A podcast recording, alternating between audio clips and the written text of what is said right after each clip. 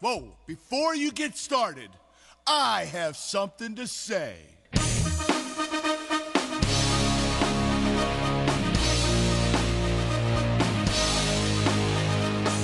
I don't suck. I don't suck. I don't suck. I don't suck.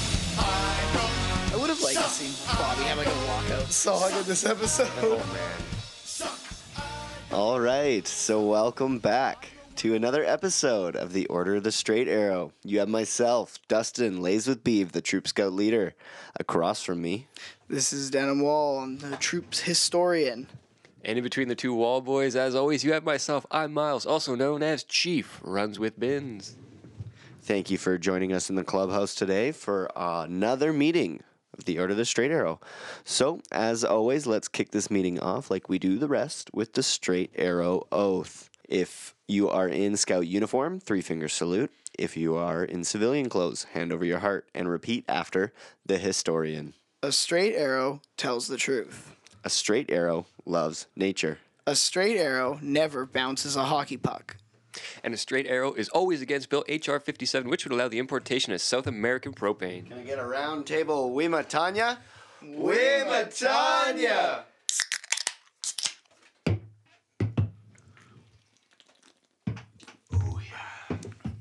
Beauty. All right. Now that this meeting has begun, let's take it to the historian for the episode info. All right. So this episode is Bobby Slam. This is in season two, episode 10. It originally aired on December 14th, 1997.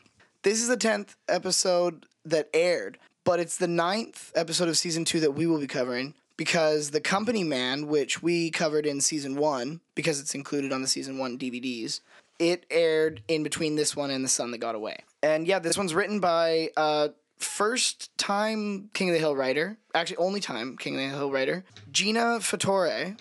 She this is her first King of the Hill writing credit.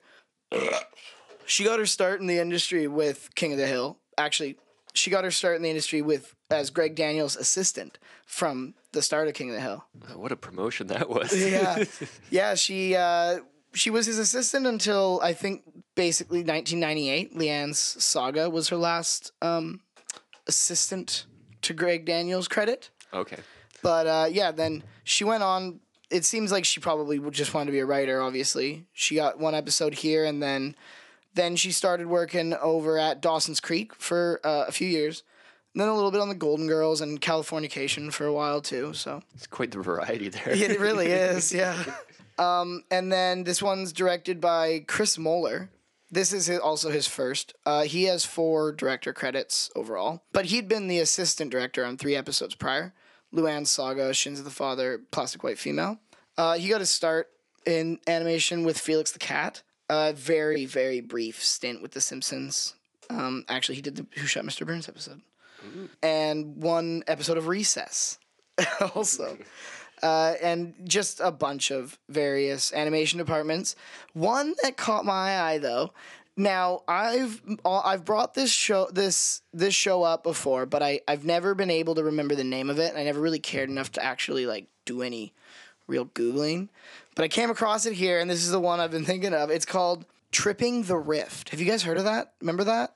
It was I'll I'll I've definitely seen that. it that. was a CGI in like 2003, I think ish, and like it was a CGI show with a big purple monster alien, and then like uh like a really scantily clad like big titted woman, just like. And it was all the jokes were just like it was. Ba- it was a bad detour show, like Teletoon detour show. yeah, I think I remember turning the TV off every time it came on. It's one of those, but I always liked it. it's because maybe I just like it because it's like space. but it's Stephen. But it's got Stephen Root. He's nice. he's like the big purple alien thing. and that guy you were saying earlier that had all those TV shows with Felix the Cat. That's that's this guy, Chris Moeller. He co-created this Tripping the Rift show. yeah, those are uh, all kind of done by the same studios that have worked on King of the Hill in the past, so that makes sense. Okay, yeah, um, that would make sense. I think it was Roman Studios. But yeah, I don't know. Tripping the Rift had at least like three seasons, maybe even more. I don't know. It was I, I don't remember it being especially good, but I I have fond memories of it. Fond memories of those that big titted woman. Big titted alien. So was there a director intro for this episode? There was. Um, and it was kind of all right. It was more annoying. It was Connie. It was like a blue, like graded background with like Connie just whipping Bobby around, and every time it was just like that same like scream. Um, I don't even like don't even remember it. Just like annoying scream, and then it just said Bobby Slam in red. It was So it wasn't a very memorable one. no, it was pretty passable.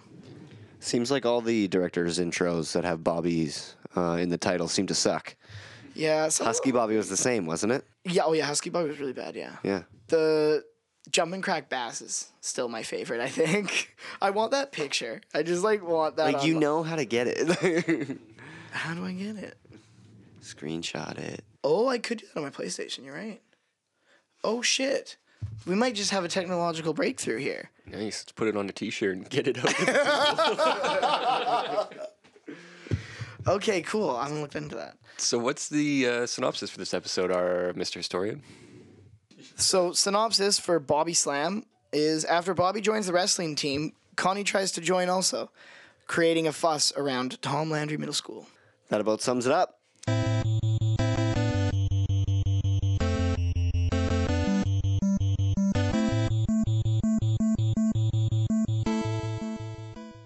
All right, so that brings us to the first scene in this episode. We have no cold open after the title credits. We see Bobby and Connie in Bobby's room playing Sergeant Gorgeous All Man Body Slam. Oh man, Body Slam. And we have Bobby, of course, as Sergeant Gorgeous, and Connie as the unnamed player two. Was she in the? She asks if there's any uh, female characters in the game. she picked the one with the braids to be the closest. No, I can't remember if this was in the extended scenes or if this was actually the episode. But after Connie asks if there's a girl in the game, Bobby says, "Not really." But a lot of them still have breasts, but there are some mean rumors about Sergeant Gorgeous. I think the last part is added Oh, in. there The are sergeant- some mean ru- rumors about Sergeant Gorgeous. Gorgeous? yeah. yeah.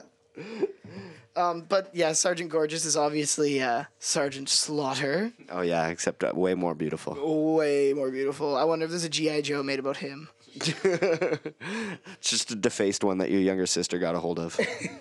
So as, as the kids play this uh, the video game, Peggy pokes into the room and tells Connie that her mom Minh just phoned and asked if they were doing their math homework.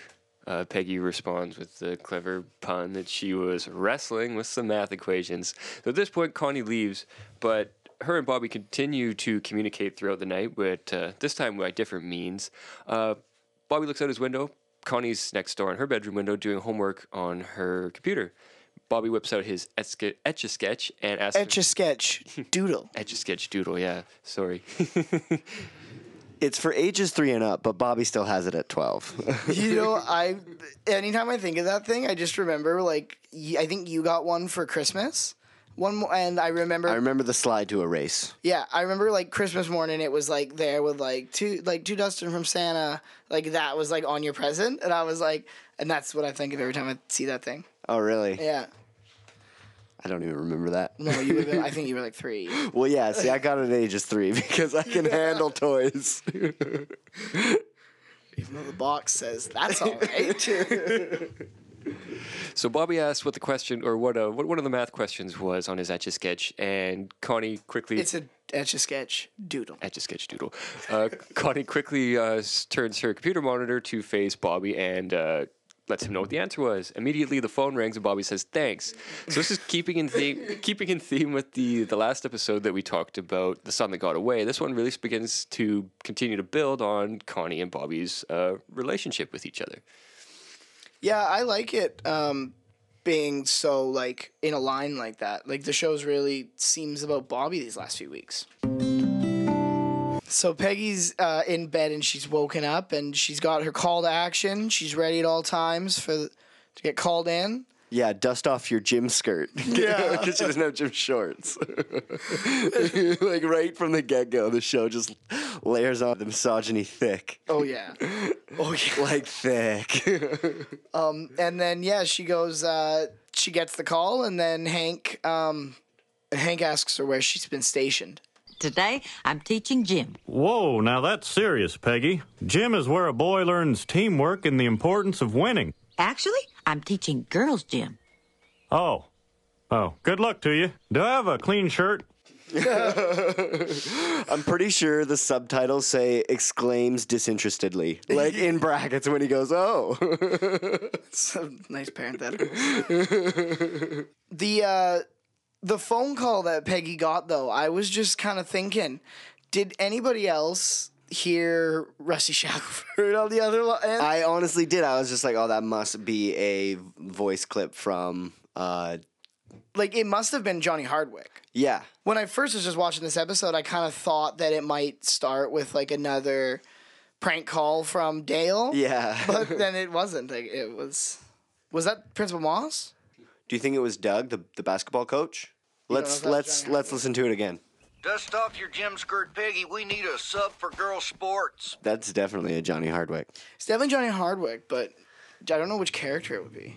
Yeah, I don't think it's a character. I, th- I think it's uh, very similar to like Bug, the announcer. It's like anytime there's a Tom Landry like middle school person, or maybe just like an education person in general, it's just that same Johnny Hardwick Oh, okay. voice. Yeah, because I'd imagine it's not usually principals doing the phone call to substitute teachers to find one. Fuck else is the principal supposed to do? Principal the kids, be there for them. Yeah, and have teachers to teach them. That's their fucking job, isn't it? He's too busy fighting fucking wheelchair ramps, left-handed Yeah, that is- scissors. really hates those wheelchair ramps. Carl Moss ain't getting up at fucking 5 a.m. to phone Peggy. anyway, the next scene we see them at Tom Landry Middle School, and it's uh, PE orientation day. And as Dustin just mentioned, this crazy old man named Doug comes up on stage, and he's the basketball coach.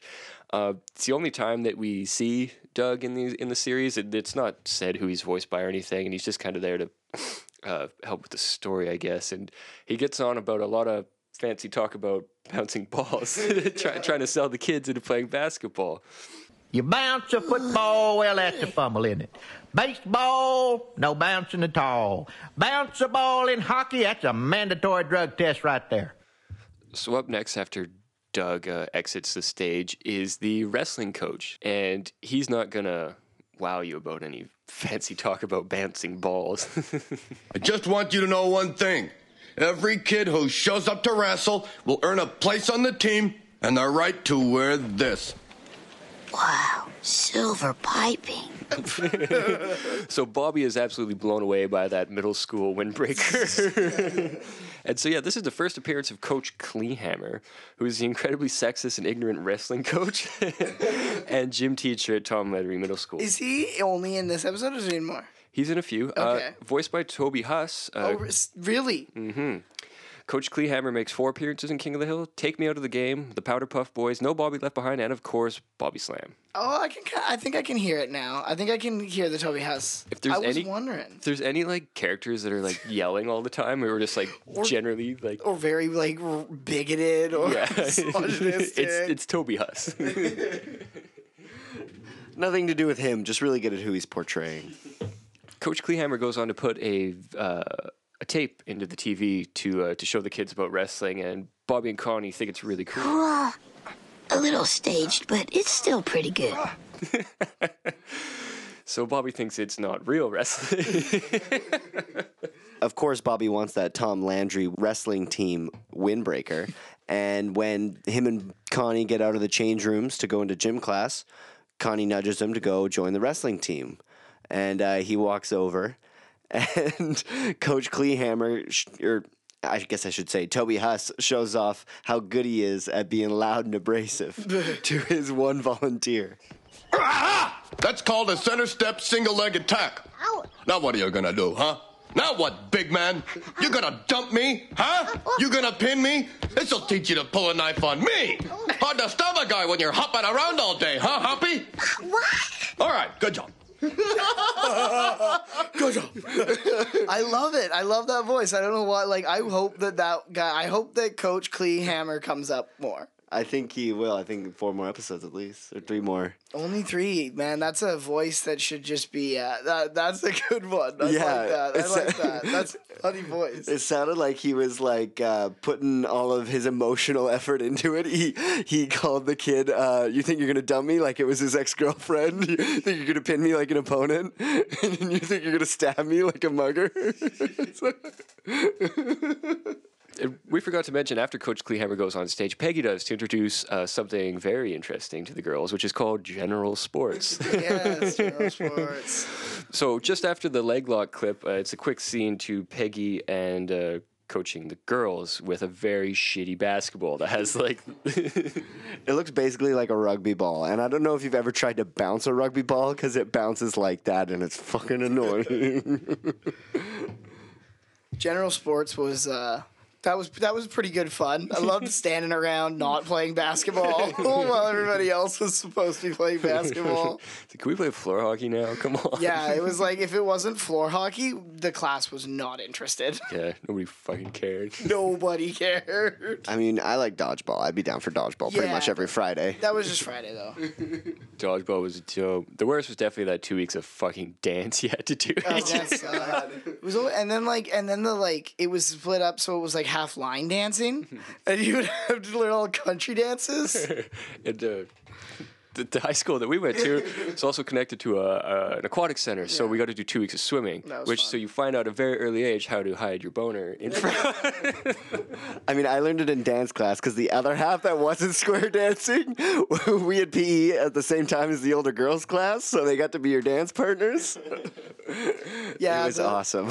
Friday dodgeball was was uh, was half with the was always against the older kids until oh, you were the older kids. Until we were the older kids, and then it was fun. yeah, you get fucking lit up for three years, and then you get to just prey on these poor. Like, couple couple years. Freshmen. Yeah.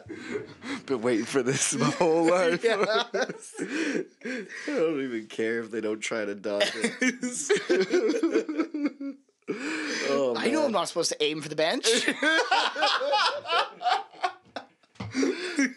Kid was living me off. Or when the teacher joins in, that was always fun to Oh, fucking pick him off. Nelson. So back on Rainey Street, the guys are standing around, have a very riveting conversation about another man that they know. I hear Eddie Tucker started patching his driveway. Yep. Mm-hmm. Where'd he get his asphalt? Johnson's. See now about this scene because of what uh, Kahn Souphanousinphone says later about how washed up wrestlers just end up paving driveways or whatever. I was really hoping that Eddie Tucker was going to be a washed up wrestler, mm. but it turns out he's just a washed up baseball player. I mean, probably not even washed up. Like, born in Greenville, Mississippi, is an American former Major League Baseball catcher. Originally drafted by the San Francisco Giants in 1988, he broke into the big leagues with the Houston Astros in 1992 and also played parts of the 1993 and 95 seasons with the Astros. Uh, 95, they traded him to the Indians uh, for pitcher Matt Williams. So I figured there's probably be a relevant name around then. That's probably who they're talking about, and that's probably why it's worth mentioning. Yeah, I mean, it'd be like, oh yeah, Bertuzzi just got a new pool. Yeah, no, I I can see how they would do that. Like they're all clearly following the Houston baseball team, and he must. Uh, they just assume he lives in the Arlen universe, and because I mean, why else would they talk about just some dude patching his fucking So- driveway? yeah, I mean, but I don't know. Are they closer to Rangers? I don't know. I also considered it could be just a guy down the street, and it's worth mentioning for them. Yeah, I, I, mean, would want to know. I didn't think twice about it. I just thought it was a guy. I just thought it was their friend. I was just, I was really hoping. Yeah. Well, I thought that scene was really weird because I can't remember the episode, but Hank, somebody, somebody says something to Hank, and he's like, "I almost just spit out my beer." That was uh, Halloween. Right. When Peggy tells him that Bobby's at the Hallelujah house. But he does it, and then in this one, he spits his beer out because Eddie Tucker got his asphalt from Johnson's. Uh, what, what's wrong with that? What do you mean? Well, like, he, like Bobby being at the Hallelujah House was way more like news to Hank. That's more worthy. of But I mean, is. Hank just surprised that this baseball player got it down the street? I don't know. I think I was assuming that he thought Johnson's had shitty asphalt or something. That's what was my guess. What the fuck? Isn't asphalt is asphalt is asphalt? Not when you're Hank Hill. I, Yeah, I, th- I thought it was that. I thought that he was. I guess now. never mind. I don't know. So I said, "Kiss my asphalt," and then Bobby comes flying up on his bike and uh, tells Hank how, and he's super excited that he's that he's. I joined a sports team. I joined wrestling team, and Hank's like, "Really, wrestling? That's a damn fine sport," and he's super pumped. And this is offered through the school, right? Not some guy in a van with a camcorder? It's the real thing. I'm in a very advanced weight class. Did either of you two guys think about the tip of the spear when he said some guy in a van with a camcorder? Because that's what I that's what I thought. I am now. Yeah, and so the guys hear the news and they all congratulate Hank instead of congratulating Bobby. I didn't catch that. oh yeah, they're all like, "Way to go, Hank!" They actually like turn their backs to Bobby and like bo- box him out of the conversation. He's just happy to be involved. So that brings us to Peggy in the office, outside of Principal Carl Moss's office, next to Stuart Dooley. What are you here for? And she's here to get basketballs for the girls' basketball team. And that's all I had to say about that. Some general sports equipment. yeah, and so she finally gets her turn to go in after like 15 or 20 minutes, and then immediately she's kicked out basically. What was Dooley there for? Because her, him and Peggy had a brief exchange. Oh, what did? I peed in some kid's locker. Yeah. Right, And like Peggy comes out all defeated with her head down, and Dooley is so fucking mean. He's like, "Girls' sports are a joke." Girls' sports are a joke. like, so angry about it. So after the principal's office, back at the Hill House, Hank is uh, very excitedly looking at a calendar and moving around his work schedule to accommodate all of Bobby's wrestling practices and meets. While Peggy is very pissed off and going on to talk about how the money was earmarked for holograms on the middle school football tickets. Hey, fraud is a real problem.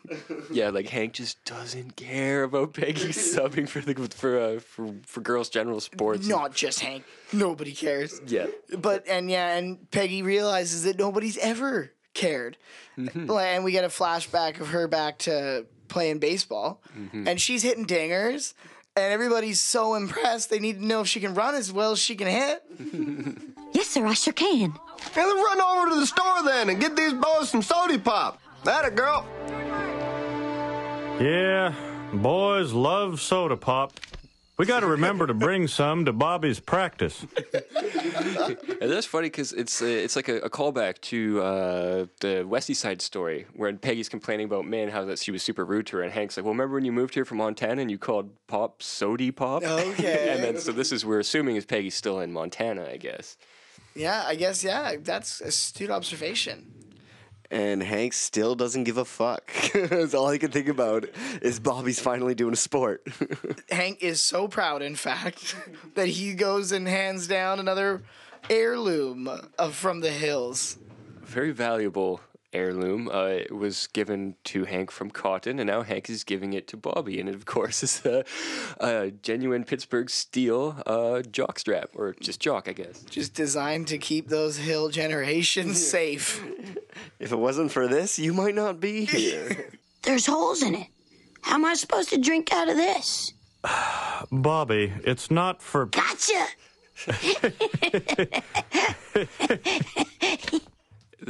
That that scene, just the visual of it as Hank walks into his room, Bobby's in his tidy whities, just like flexing into the mirror is so funny. Did you guys happen to notice what Hank was carrying the cup in? Oh, yes, I did. The ever infamous, icon- icon- iconic even, Iconic, I would say. the velvet purple Crown Royal bag. So, being Canadians, we're pretty proud of our Canadian whiskey, and Crown Royal being the most popular Canadian whiskey that there is. Amen. Now, the origin of the of Crown Royal whiskey is uh, kind of is kind of interesting. It's in 1939. King George VI, uh, he of the King's Speech and Darkest Hour fame, became the first reigning monarch to visit Canada. Uh, Crown Royal Deluxe was created in his honor. the King and his wife, Queen Elizabeth I, left with 10 cases of the stuff on their train. In easily one of the classiest liquor store runs in history. Yeah, everybody's got a different use for their Crown Royal velveteen bag. My father uses it for his poker change. Yeah. Denim uses Poke. it for his D and D dice. Yeah, I did. We used to play. I don't play with me anymore. well, fuck, we got uh, something else on our hands that takes up quite a bit of time. They're they're a good thing to have. You, you can throw your rollies in there. Your your grind. You you. oh yeah, they- they- endless use, endless uses Yeah, for that great. bag. Everybody's got a few of them kicking around. I did really like this scene though, just that um yeah, like Hank's tried to hand down some things to Bobby before. Um I mean kind of I'm thinking like the gun in How to Fire a Rifle. Yep. Although I guess he bought him one, but it was in the same vein. Um and like but this one after Bobby made that joke about drinking out of it, Hank genuinely thought that was pretty funny. And I, I kind of saw in that moment like a little bit of like bonding from the oh, perspective of like Bobby wanting to be a comedian and like him making his dad laugh like in an honest joke kind of is like a, that was like I I kind of noticed it. I was like that's really cool. That's funny because I took it as a similar thing of them bonding, but I took it more as like almost from Hank's side because now his son is like doing a sport. He's willing to like you know laugh at his jokes and like actually like And, bond and and, give him the time of day. is Yeah, it, is- it is a joke about a jock strap. It's something that Hank knows. can for- get down with. he understands it. Yeah. Yeah. So We're not talking about cheese on a guitar here. no, exactly. Uh, but yeah, I thought that was interesting. Yeah, no, that was a great scene. It was a real moment. It was like maybe one of the first times in the series so far that we've seen where they're both like completely comfortable with each other and they're just like, that was a good one. and we know it's not gonna last. we know that boy ain't right. Back at Tom Landry Middle School, the girls are practicing blowing up basketballs while it's in their hands and then quickly tossing it away. It's first you blow, then you throw. and Bobby is taking this new opportunity to be on a team and probably making some new friends. He's working on some cheers that he got.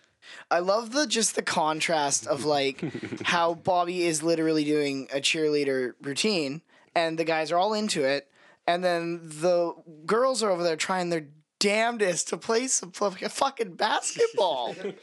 it's like this, like it's it, I all, all I think the contrast is obvious, but I I like that it's there. The guys are content to just do cheerleaders, and the girls are trying to play sports. Oh, yeah, and. They're not being allowed to. And Bobby, he worked up quite a sweat working up that little cheer that he's got. hit, hit him high, hit him low. Landry, Landry, go, go, go. I love like the other kids on the wrestling team, like give him a little round of applause. And he's like, good spirit, Hill. so Bobby asked if he can have some Gatorade now. He goes, yeah, sure, kid, you're sweating plenty. So over while Bobby's getting some Gatorade, uh, one of those deformed bou- uh, basketballs bounces over and hits him in the leg. And Connie comes over and he goes, "Hey, Connie, how's it going?" And she goes, uh, "It's okay." Did you learn the pile driver yet? That's not really a wrestling move.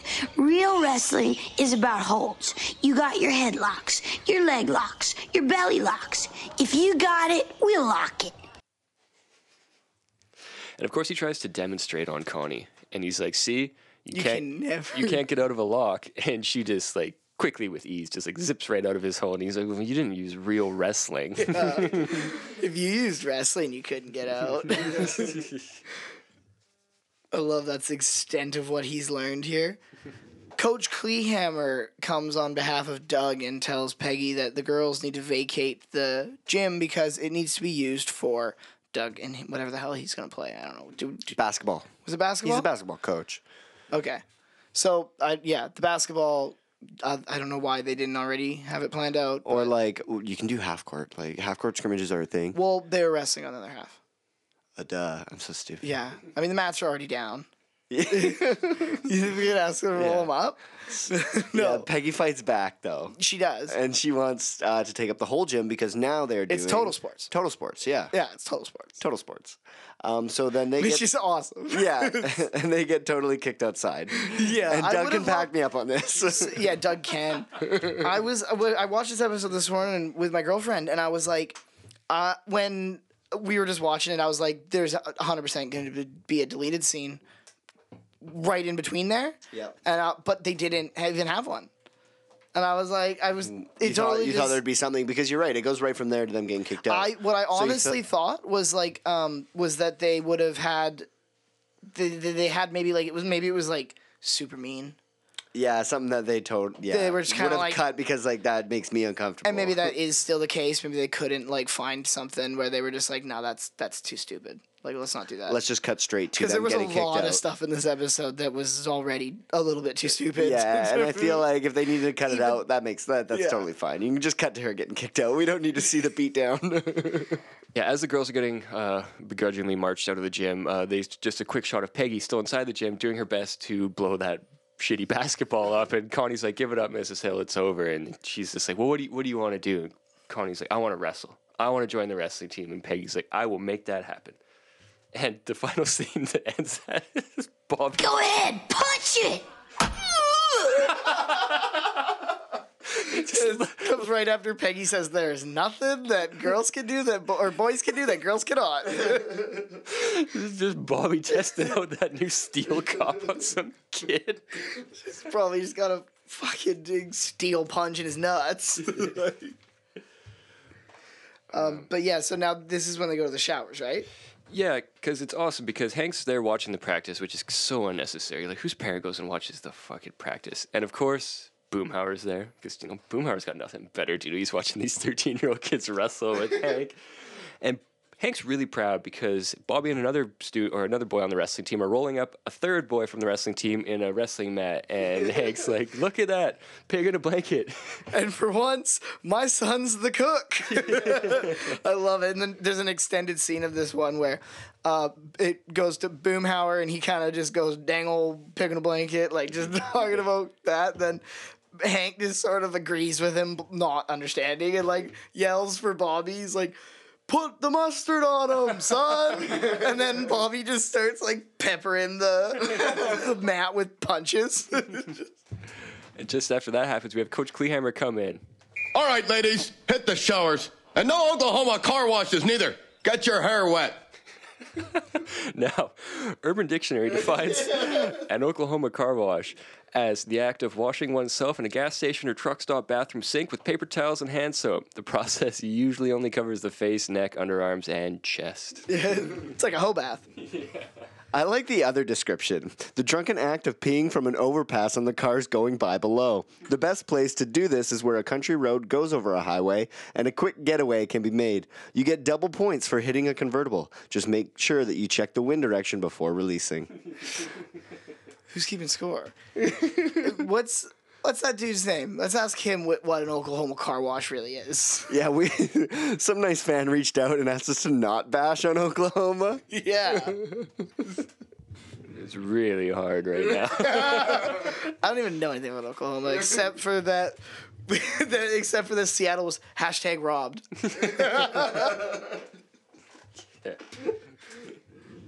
I was watching this episode with my girlfriend, and she just and she didn't really get it. She's just like, oh, like, what's an Oklahoma car wash? And I was like, well, I don't know for sure, but I assume it's something to do with washing in the sink.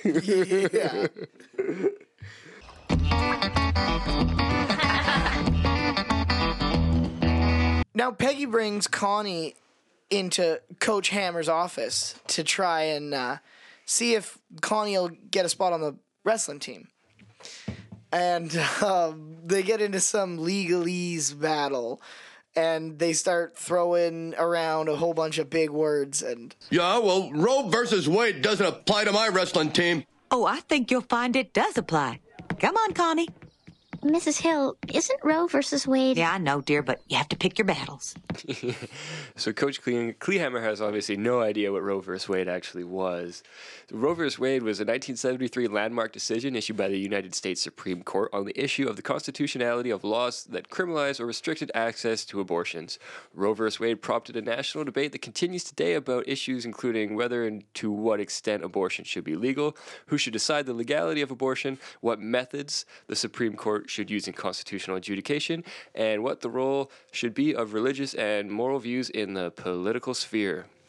That was a mouthful. I understand three words. yeah, Coach Hammer obviously understood nothing and thought Peggy should just go and. Uh, What are you doing here? Shouldn't you be teaching the girls about their monthlies? That's just. I just got. I heard that the first time listening. I was like, you know what? Nobody's gonna remember this one, and I love it. Oh, you're such a piece of shit. He's like, uh, does she speak the English language? Yeah. yes. Tell her the Asian girls are great at gymnastics. like, yeah, he's just terrible. But uh, thanks for that little fun fact, Miles. It's always good to know what you're talking about when you're watching this kind of stuff. So Peggy wants to prove the coach wrong. she has holds her own parent teacher meeting. Yeah. Parent uh, substitute teacher meeting. Yeah, so Peggy meets with the Souphanousinphones and is trying to convince Minh and Kahn to let Connie join the wrestling team. And at first, uh, they're very hesitant, especially Kahn. He doesn't want any part of it. And Minh kind of starts to choose her mind because, or change her mind, sorry, because it'll separate her uh, from other Asian girls in uh, college applications. I thought being smart person in Texas set her apart. Maybe that's not enough.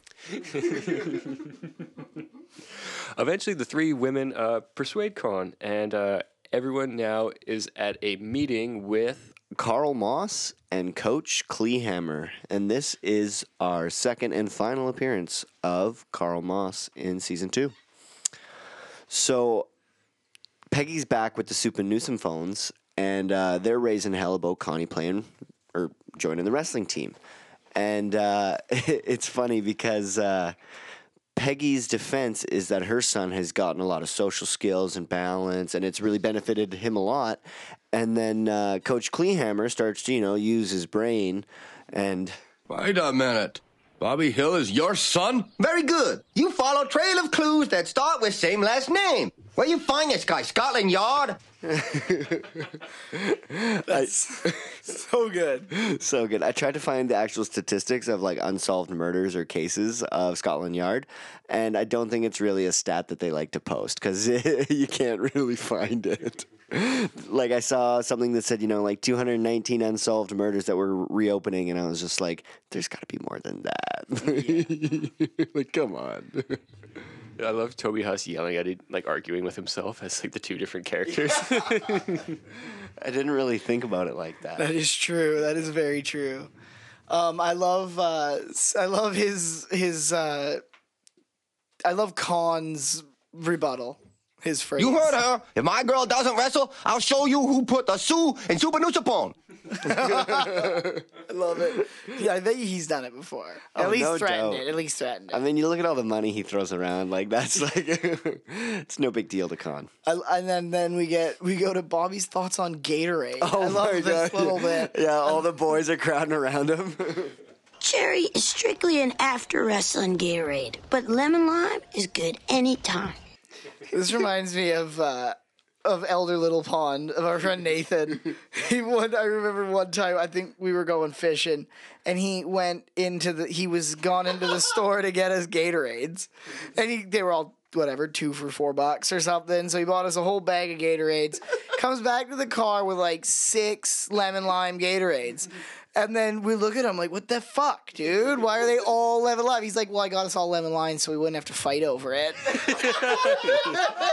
He's like, lemon lime's the best flavor. And I was like, no, fuck that. Cool, blue. I can't remember what your Yeah, favorite fuck flavor that. was. Gatorade is the best. Original, all the way. Is that the, what's the, ori- the orange one? Yeah, Yeah. Gatorade. Yeah. What's your favorite?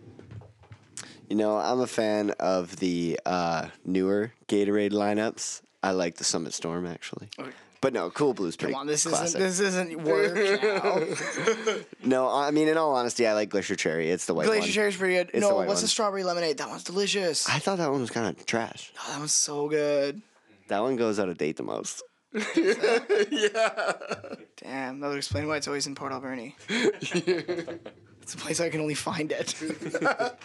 It's funny. Like I, can't, I probably couldn't count on like how many times I've said that like lemon lime cherry Gatorade clip like when I was still playing lacrosse and just everyone would be like, "What is your deal?" Like I was like, "Why can't you watch the shows?" I like pick up on the references. Yeah. Man, this kid's always talking about Gatorade. What the fuck? Well, the coach comes out as Bobby's discussing the various flavors of Gatorade and what their intended uses are, and the coach comes out and says, unfortunately, that this year not everyone is guaranteed a spot on the team. It all goes back to Title IX. Dick Nixon's biggest mistake. And he uh, he basically alludes that yeah, there's gonna. He doesn't say that there's tryouts yet, but he's uh, he's alluding to it. And everyone, like all the boys on the wrestling team, are pissed, especially Bobby, because I mean, at this point in the episode, we haven't even seen him wrestle yet. Like he just loves everything that comes with being on the wrestling team, like drinking Gatorade and making cheers and wearing a uniform. well, he knows it as much as his video games show him, right? Like he doesn't think it's a real sport.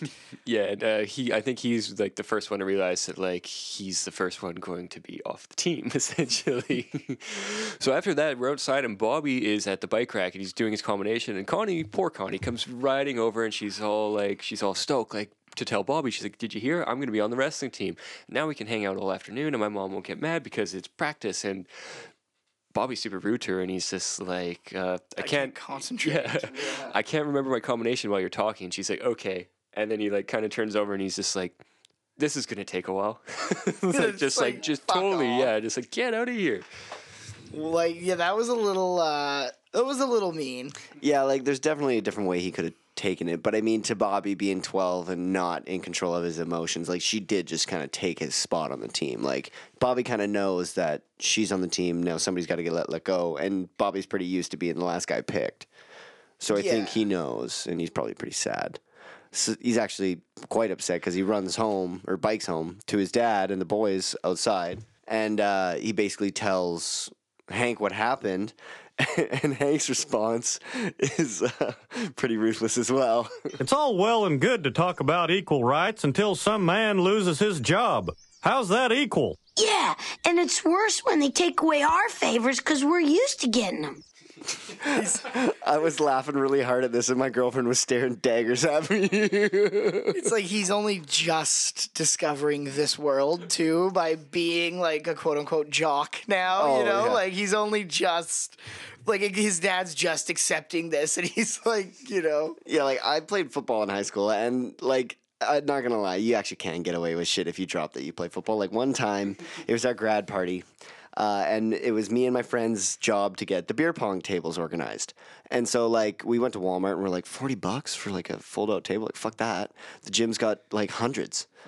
So we went in the back door and pulled out, okay, like Three? 30. Maybe There's a stack for exams. So we pulled one out and we start like kind of hustling it across the parking lot, which is like right out from the principal's window. And as we're loading it into his truck, like the principal comes out and he's like, "What you guys doing with that?" Just borrowing it. And so we get dragged in the office, and then uh, we ba- we fessed up. But I was just like, you know.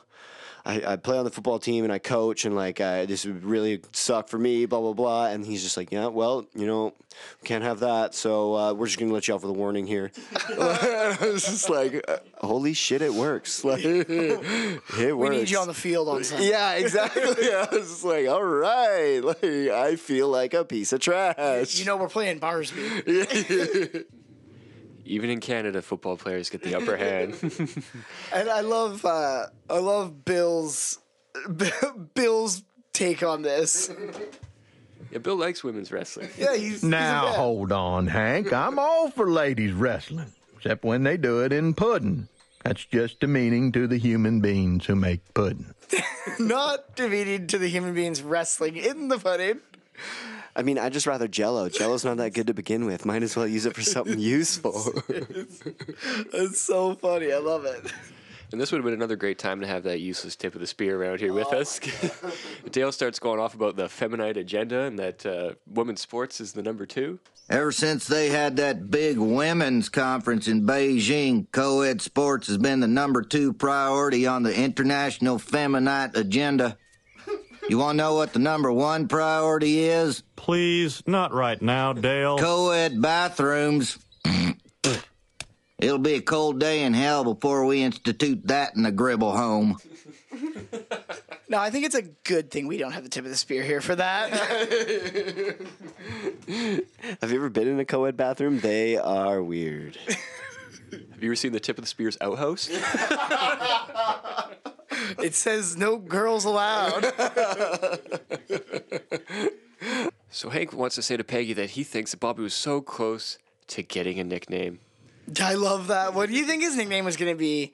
Come on, what do you think it is? Well, there's actually like fast forwarding uh, a couple seasons. It's um, it was like like the episode of Husky Bobby when he shows us his scrapbook, and there's really not much in it. And I mentioned that he has uh, a trophy case at one point too, where there's no trophies on it. It's just a place where Peggy puts potted plants. But there's like the little engraving on the front of the the the the the rack, the shelving rack, and it just says Bobby Butch Hill in quotation marks. Oh, really? Which like people have kind of like assumed that that's always what Hank wanted Bobby's nickname to be. I could picture it. Him dressed up in like uh like a white apron with blood stains, and he comes out with a cleaver, and he's the butcher, and that's like his wrestling shtick. And Uh, I can picture like Bobby Dust. Bobby Dust. so now they're ta- they're they're arguing at the school pretty heated, and H- Peggy asks about a woman judge on the Supreme Court. Did a woman judge ruin the Supreme Court, huh? Yes, and that woman's name was Earl Warren. That's a. I mean, maybe I'm missing something, but that's a that's a that's a very that's a very poor opinion to have. I would think, unless I'm missing something. But enlighten me a little bit. so Earl Warren, he was some church, uh, some judge or uh, Chief Justice. Yeah, that's there's so many titles for that shit. I don't I don't understand this dang legalese. But yeah, he was so he was um, on the court for the Brown versus the Board of Education, which was which would put an end to the segregation of children in schools, um, as well as Miranda versus Arizona, which is about um, how police get uh, how police inform their people they're arresting of their rights. Uh, this actually is the Miranda rights. Where, Yeah. that's where it came from. Um, uh, Reynolds versus Sims, which was some voting shit that I could not give a fuck about. Um, something about how they had to have like half the representatives. Something I don't care about. Um, and then yeah, like a, as I guess he also looked into the or he led an investigation or something or oversaw an investigation of assassination of JFK. So it seems there's like a lot of uh, pretty reasonable uh, things to uh, be on the side of, and I don't understand why Hank thinks. I mean, I guess maybe he thinks they're feminine, but Yeah, I don't know. I, I spent a bunch of time researching this, and it doesn't make a lot of sense to me. And it doesn't really matter to us that much. I mean, we live in Canada, so I mean, I mean fucking fifty-year-old American politics is somewhat relevant. But I did read that a lot of people just generally just like they liked Warner's like beliefs and what he was like instituting in, in the states. Warren, yeah, but they didn't like like him as like a person. Like a lot of people thought he was just like bland and had like no ch- charisma and that sort of thing. But I don't. I can't see that as being the reason why Hank doesn't like him. So no. I think we are I think. Hank is. I fuck. I think Hank's a racist. honestly, Yeah, not cool, Hank. I think I think the way he treated uh, Billy Ray Walters also maybe he's not so fond of criminals having equal rights. Yeah, I, I just think uh, Hank's showing a bit of his true colors here. yeah, you can see the cotton in him. if there's if I'm missing something about this, Please let us please know. enlighten us. But it seems uh, on the level of me. So to interrupt Hank and Peggy's arguing, we get Coach Kleehammer coming out. Yeah, so the coach comes out and he announces the tryouts are going to be held this Friday, and he starts listing off the names of the of the matches between the the wrestlers, and of course he gets to uh, the final one he announces, and it's Hill versus Souphanousinphone, and the fucking gymnasium is just a gasp. That's the one that that's the one that I'll tune in for. I mean, that's that's what it is. Yeah. I love that. Like at this moment is kind of when I realized that this episode was mirroring like the drama, the soap opera ness of wrestling. You know, it's like these two old friends are gonna have to duke it out for the last spot on the team. you know, Tune in for SummerSlam. right? And it's like it's all doesn't matter, but like everybody's like, yeah, it's just it's Yeah. great. It's about it's just sport, especially like through the eyes of like entertainment as sports, which is wrestling. Yeah, this is where the episode really takes a turn, and I think uh, we get to see more of the wrestling team, and uh, I'm really excited to talk about that. Yeah, and I mean, even just before we get to that, I think it is all like you look at all of the wrestling practices up until now have just been them dicking around. Yeah, no and doubt. then like the only wrestling we've seen is on the video games. Well, also and that's the, the, same as Bobby. also in the clip that uh, Oh yeah, I guess that he plays here. at. The, You're right. oh, and, yeah, and when he has the volunteer, we haven't seen much wrestling. But that's not wrestling. That's just him fucking wailing on a kid. I mean, it's mercy. But no, yeah, I think I think that we yeah, it's uh it's ener- it's it it's funny to know that like the parents are all thinking that wrestling is this Olympic sport, and the kids are all obviously seeing wrestling as just like fucking The Rock versus Stone Cold Steve Austin. Oh yeah, man. Yeah, and Bobby also what Bobby also sees in wrestling is there's no running. There's no running. There's no rules. He says it. The only limit is your imagination. True. uh, but now we're back at the Hill House. And uh, Peggy is very torn because now she knows she has to choose between uh, Connie, who is a young tree that is blossoming and she needs to protect her, uh, and her son Bobby, whom she loves. And of course, she has Minh in her shoulder. Choose Connie. Choose Connie. Oh, what do I do? What do I do? Mm, choose a Connie. Choose a Connie. like the whole time, Peggy's giving her whole, uh, you know, everything that she's feeling, and Minh is just choose Connie over her shoulder the whole time. So uh, instead of uh, Peggy choosing Connie, Minh chooses Connie and decides to help her beat Bobby. Because I think Peggy, Peggy kind of folds and doesn't make a decision. Because she decides to get drunk instead. I love that. But yeah, uh, yeah, and Luanne decides to help out though. She's gonna be demonstrated on. yeah, that's the first we see of Luanne in this episode, right? I think so. Is it? Yeah, I think you're right. Yeah, and uh, she looks great. The first time that is? And she has a speaking line here. No, I think it's just Minh saying what move they're going to try next. Looks back to Connie to make sure she's taking notes when Connie should be the one wrestling. she's got the multicolored pen on the bench, and uh, Luanne ends up flipping over Minh and putting her in like a full body lock. and who do we have watching? None other than Bill Dauterive with a cup of pudding. Wrestling a girl, that's a tough one, Bobby. If you win, you get the shame of having beat up a girl. If you lose, you just better hope she snaps your neck. That's the quickest way. so um, uh, yeah, so Bill's watching uh, Minh and Luanne wrestle while eating a cup of pudding, and Hank just screams at him like, "Bill, for Christ's sake!" he's like, "What?" And then so Bobby's out there, and he's just completely panicked, and the guys are trying to console him, but there's not a lot they can do because they're like, you know, you know, Boomhauer's like, "You're danged if you do, you're danged if you don't." Yeah, man, dang old dang if you do, dang if you don't, man. It'll... Dad, what am I gonna do? I'm danged here. I'm royally danged.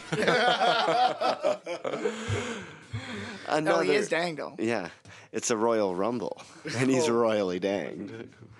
It was funny because like that's some great voice work done by Pamela Adlon there during the royally danged, and uh, Hank doesn't say anything at this scene. He just kind of like you can tell that he's thinking, and the next scene is just Bobby underneath like a huge like six by six chunk of carpet, and Hank's just spraying it with a hose, and he's just like, the key to wrestling is being able to explode. So if you can explode underneath this huge piece of wet carpet, you can explode out of another wrestler. Come on, Bobby, light the fuse. You're a keg of dynamite. That's it, boy. You got him where you want him.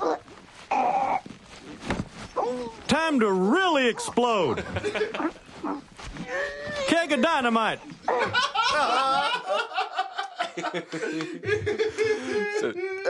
I love it. Um, there's actually deleted scenes around this and extended scenes too. Um, when he's spraying him with the hose and he's like laying on the ground, he asks him how it is. Bobby says it's like a lead jacket from the dentist.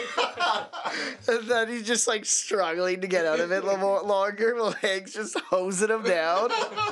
Um, and then Hank ties up Bobby's leg.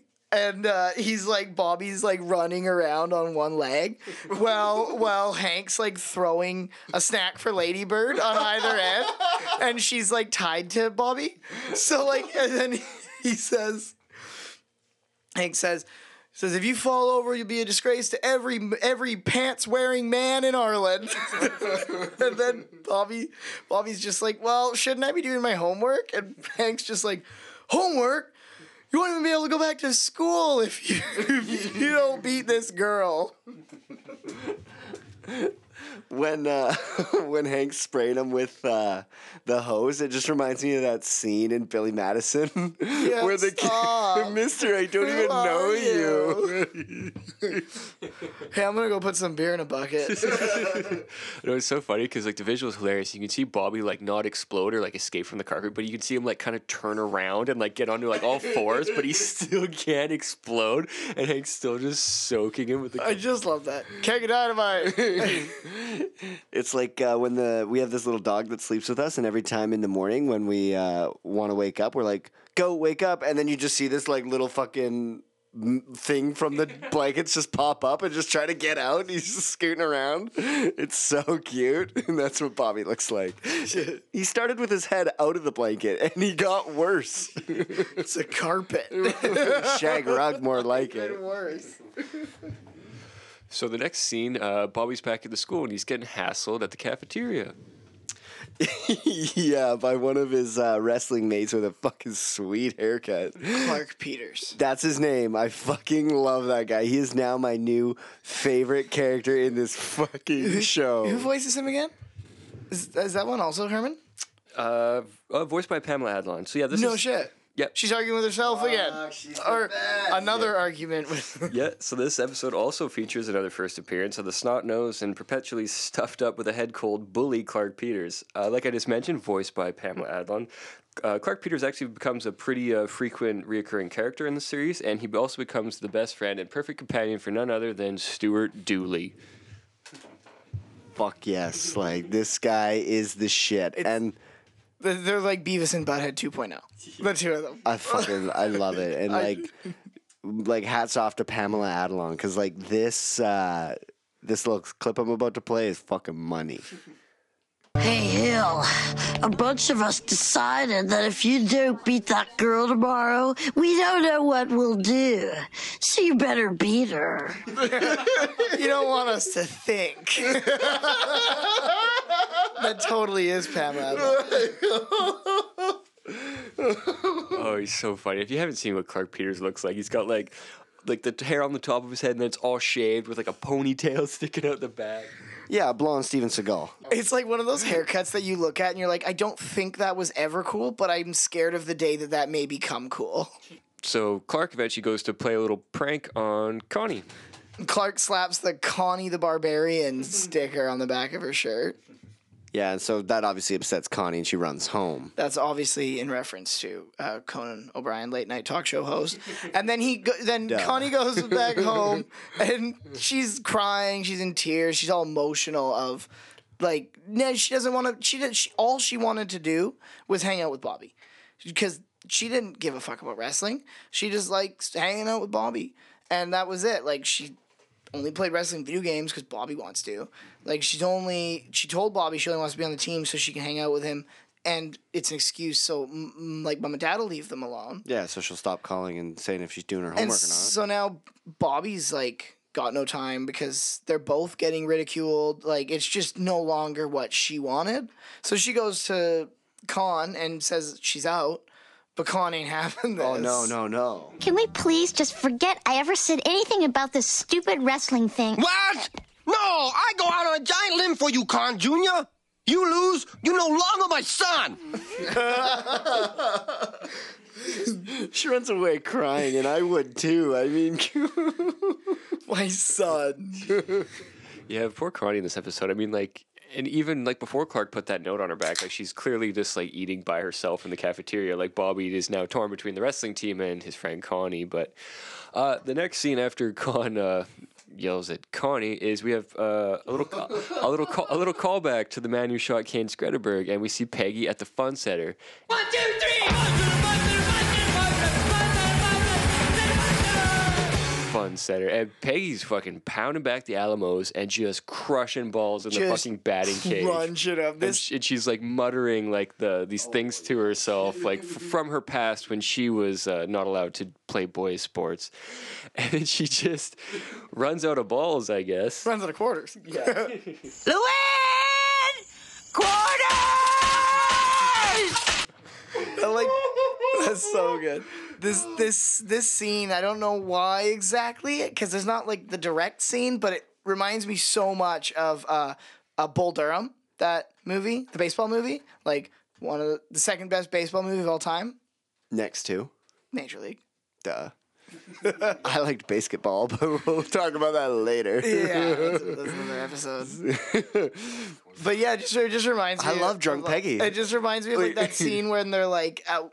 Mostly when they go to like put the sprinklers on to like have the rain out. I don't know, just because they're drinking and hitting balls. Like it's just like it's such a classic like angsty sports guy movie Oh, thing yeah. to be like having some drinks, like working out your problems, hitting some dingers. Like, She's a she's a funny drunk, and uh, obviously Luanne doesn't give her more quarters and drives her home.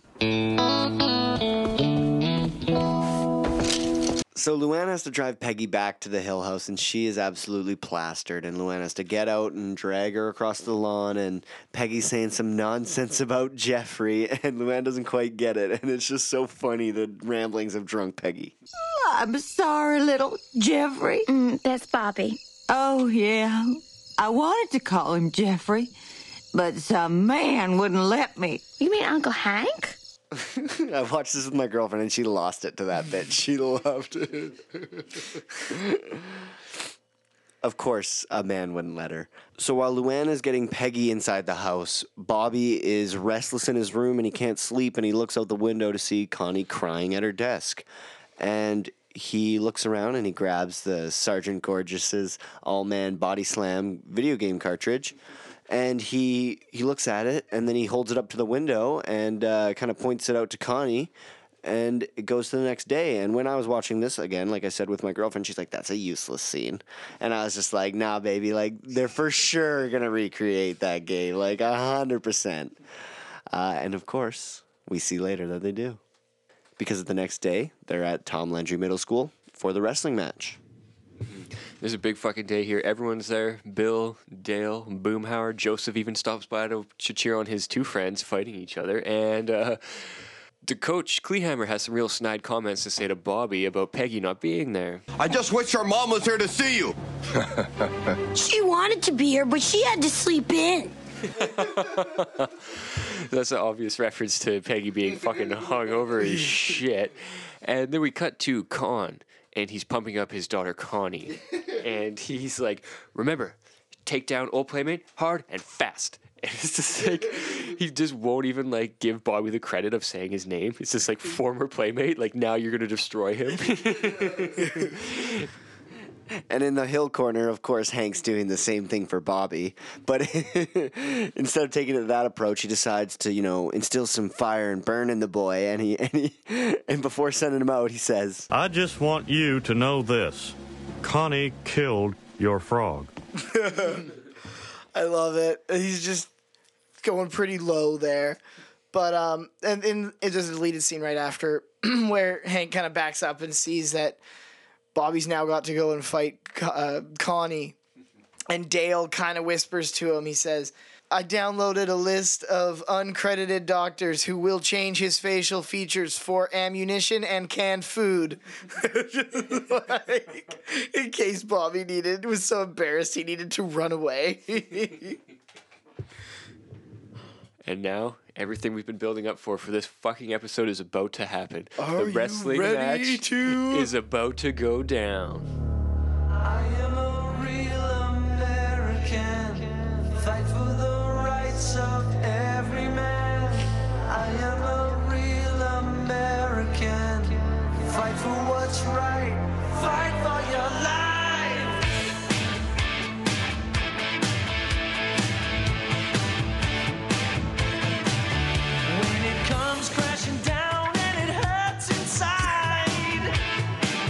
start. Like, you just keep listening.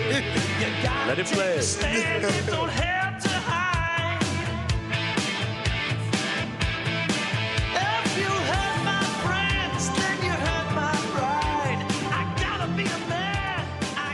So the wrestling match finally starts, and for maybe two seconds, they actually kind of do a little bit of real wrestling. Bobby kind of grabs Connie, puts like by the shoulder, I think, neck area. I can't. I, yeah, something, something, something like that. He he locks her in something. But, body. Yeah.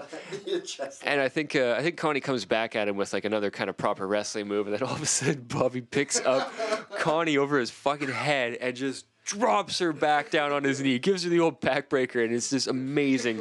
The whole gym, like Kahn, uh, Minh, Hank, everyone's just completely fucking mortified. Yeah, they think that fucking Bobby just broke his spine, a la Hulk Hogan. Yeah.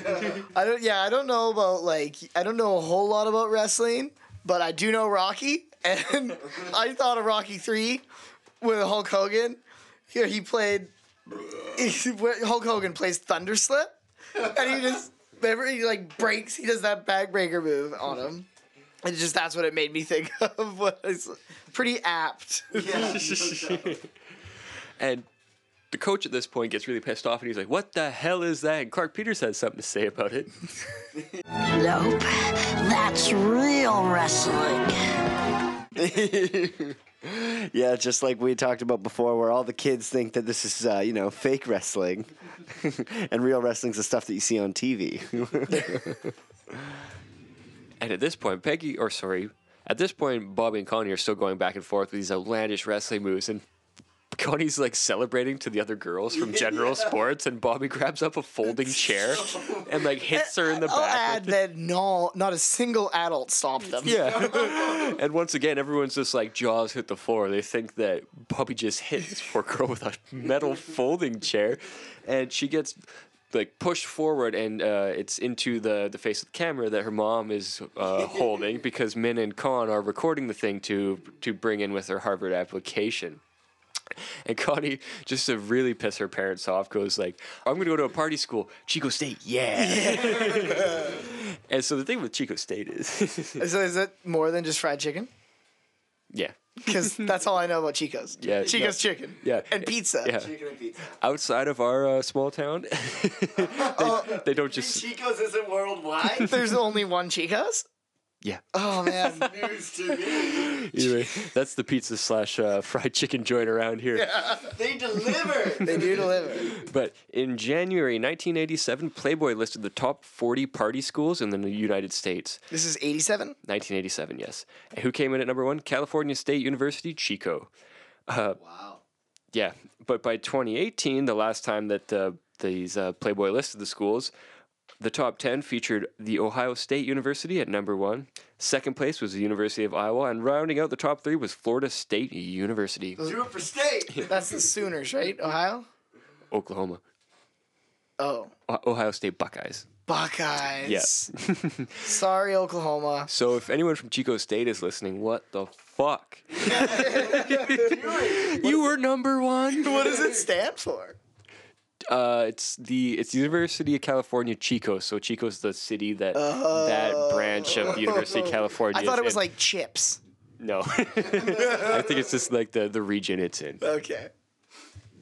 Yeah, so after she says this, uh, she comes back to Bobby, and I think she like slams his face a couple times with a power fist, and then gets him in a headlock, and then she like whispers like, "Do you think they've had enough?" And Bobby's just like, "I got one more," and and what does he pull out? But a ketchup packet. It's awesome. yeah, So awesome. Does the fake blood? My eyes, my eyes. Like I remember playing SmackDown versus Raw like in 2011, and that was like one of the things that if you beat a guy in the face enough, his eyes would start to bleed, and he looks just like that when it happens. It was perfect.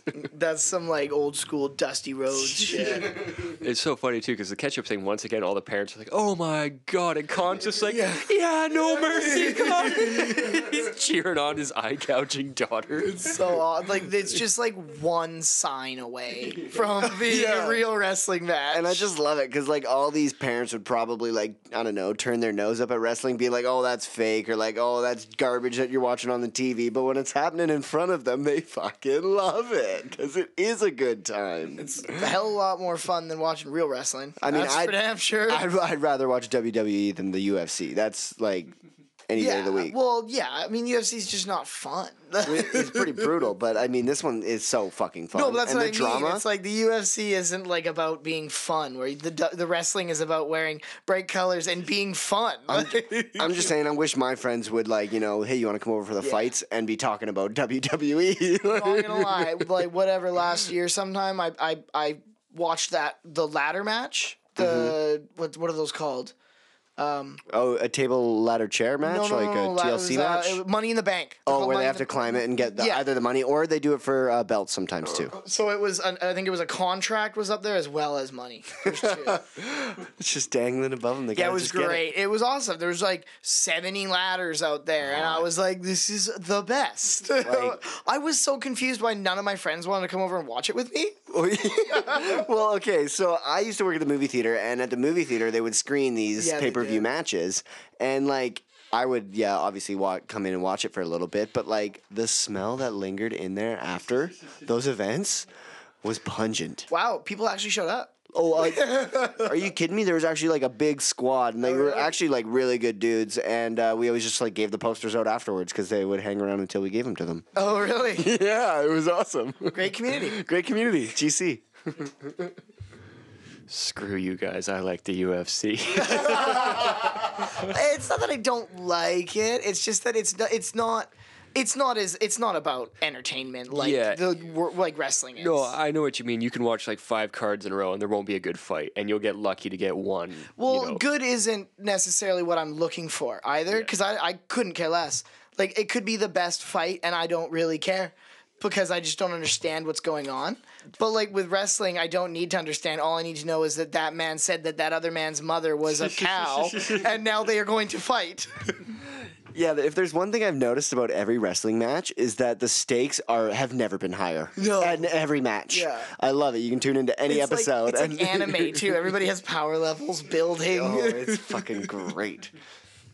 But anyway, Peggy shows up. a very hungover, sunglass clad Peggy uh, comes stumbling in. She's there in time for Jeffrey's match. She looked exactly like a hungover mother should look. But you know she was there, God damn it. yeah, she made it. She, did. made it. And then uh, she walks up to Hank and is that our Jeffrey?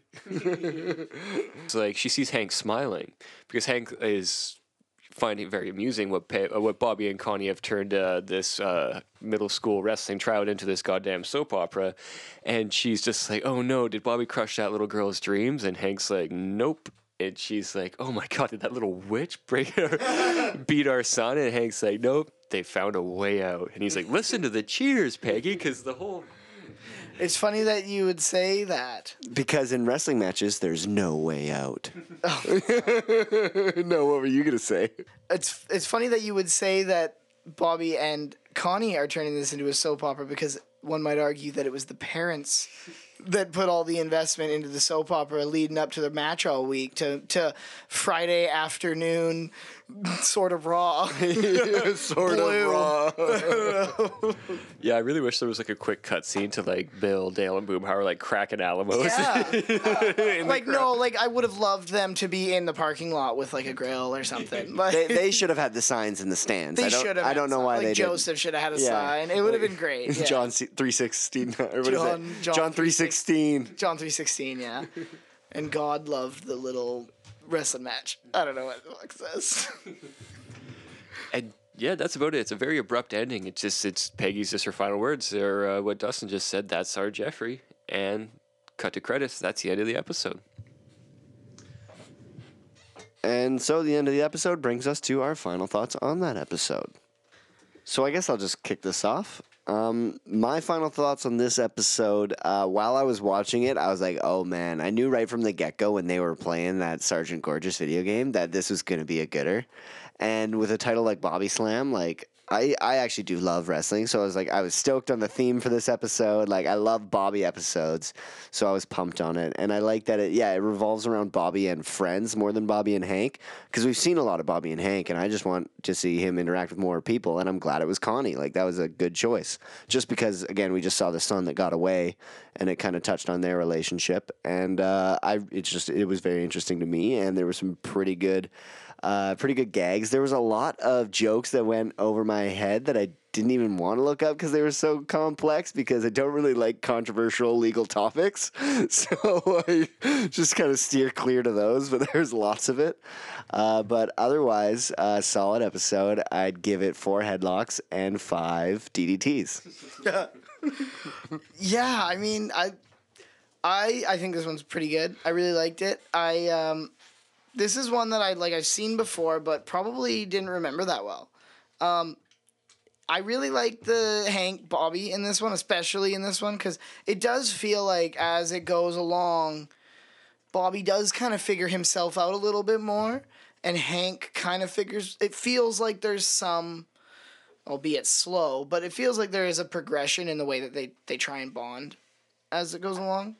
Um, I I like the wrestling. I like wrestling. I think more in theory than I actually like wrestling. I like. I love. I got. I remember I went to a garage sale about like seventeen of these old classic WWF like nineteen like ninety one to ninety five VHS tapes, and they were awesome. They're so much fun, and like I used to love taking the wrestling toys and just like lighting them on fire and shooting them with pellet guns over at our buddy's house, and like wrestling video games are super miss, sometimes hit. I like some of them.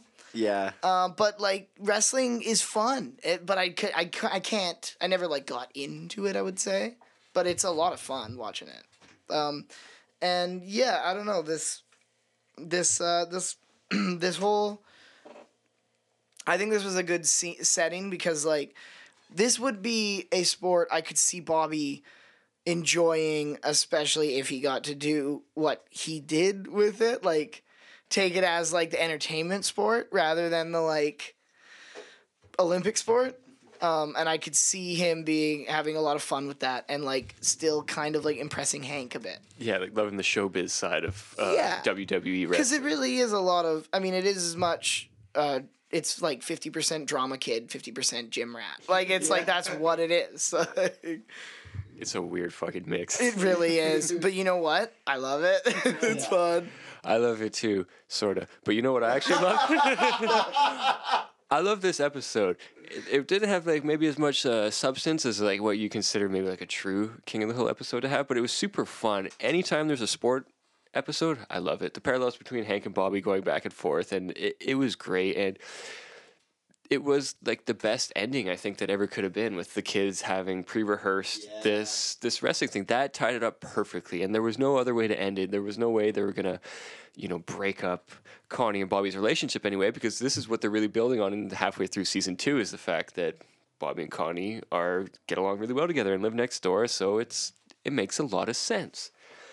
Now, one thing I came across that I was completely oblivious to as a longtime King of the Hill fan is that this episode spawned the first in a series of four books about King of the Hill published by Scholastic. Yeah, so the first one was, it's just called King of the Hill, a play based on the Bobby Slam episode. So it was published January 1st, 1998. And the summary for the book is essentially the same thing as the episode. It's just So it was like made for like student classes to Yeah, I perform this I as a play, No, it just is a like a play on, like a play based on the episode. but like at like a performance play, like a like actors. I'm not sure.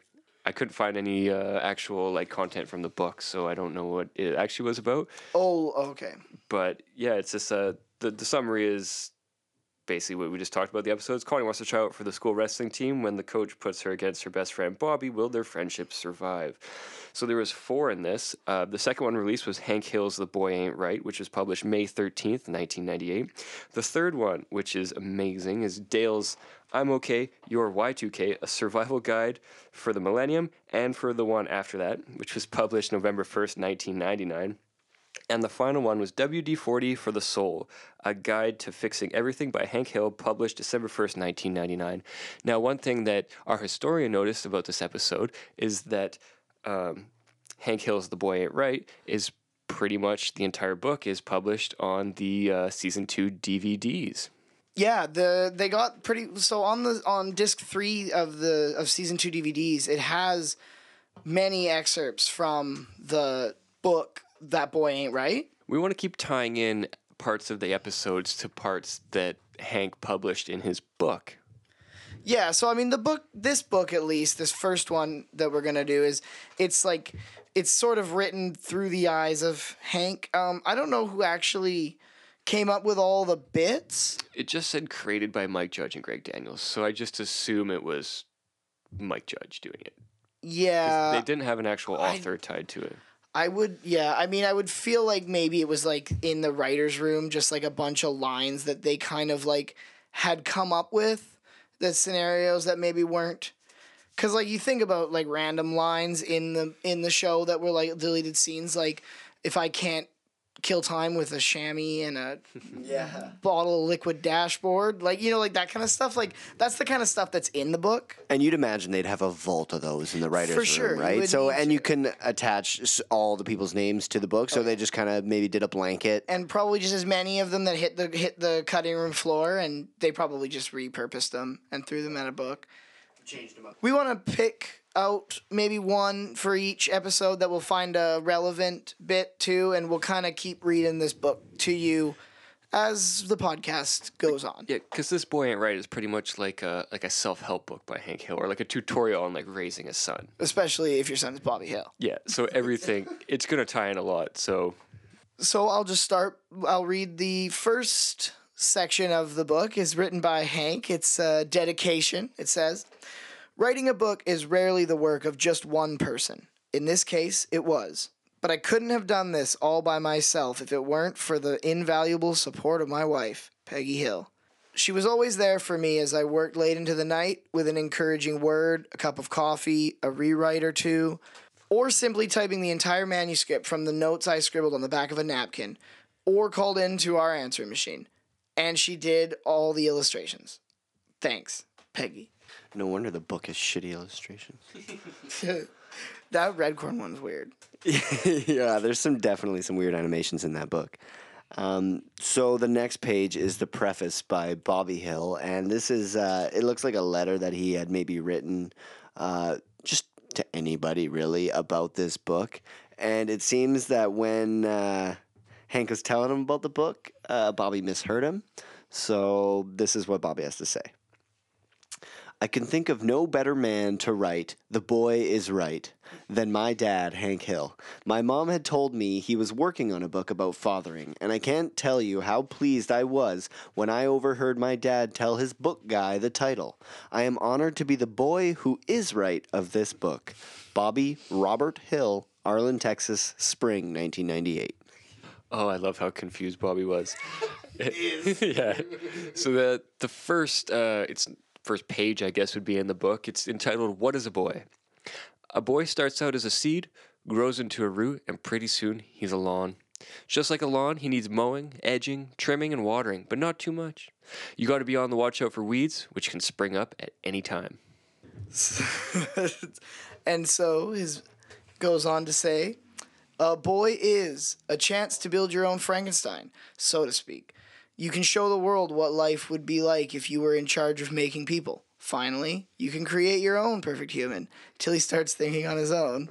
I, I think that that would that's great. That calls back when he says, "We both need to agree on the things we're going to force him to do."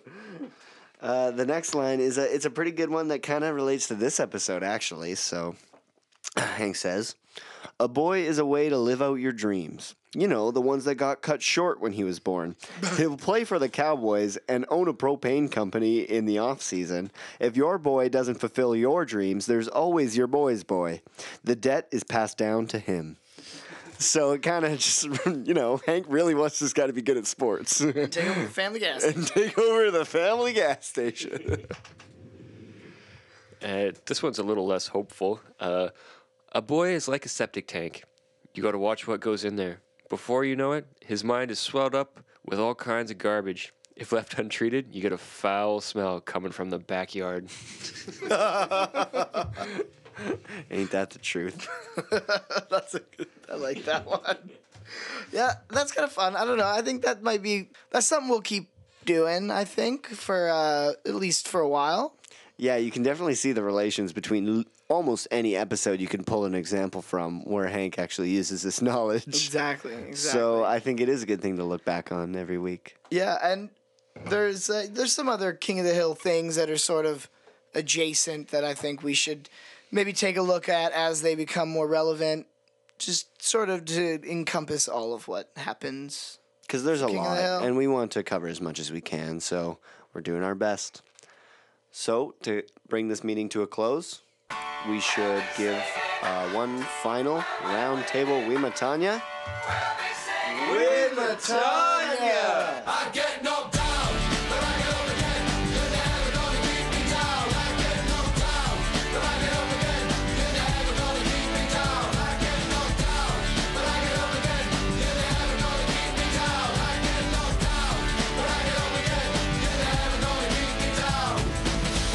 hear more Order of the Straight Arrow? Join the conversation on Twitter At Utsakothpod or follow us on Instagram. At Utsakothpod. Or look for us on Facebook at Order of the Straight Arrow, a King of the Hill podcast. Catch new episodes every Sunday night. Please share this podcast with your friends and feel free to contact us by email at utsakothpod at gmail.com. Please, no hate mail. Hey, what you crying for, boy? It's a good show. This is a damn good show. The views and opinions expressed in this podcast are our own and in no way reflect the views and opinions of Mike Judge, Greg Daniels, or Fox Studios. The external audio used in this podcast is not owned by the Order of the Straight Arrow or its affiliates and is presented in good faith to its copyright owners. Please don't sue us.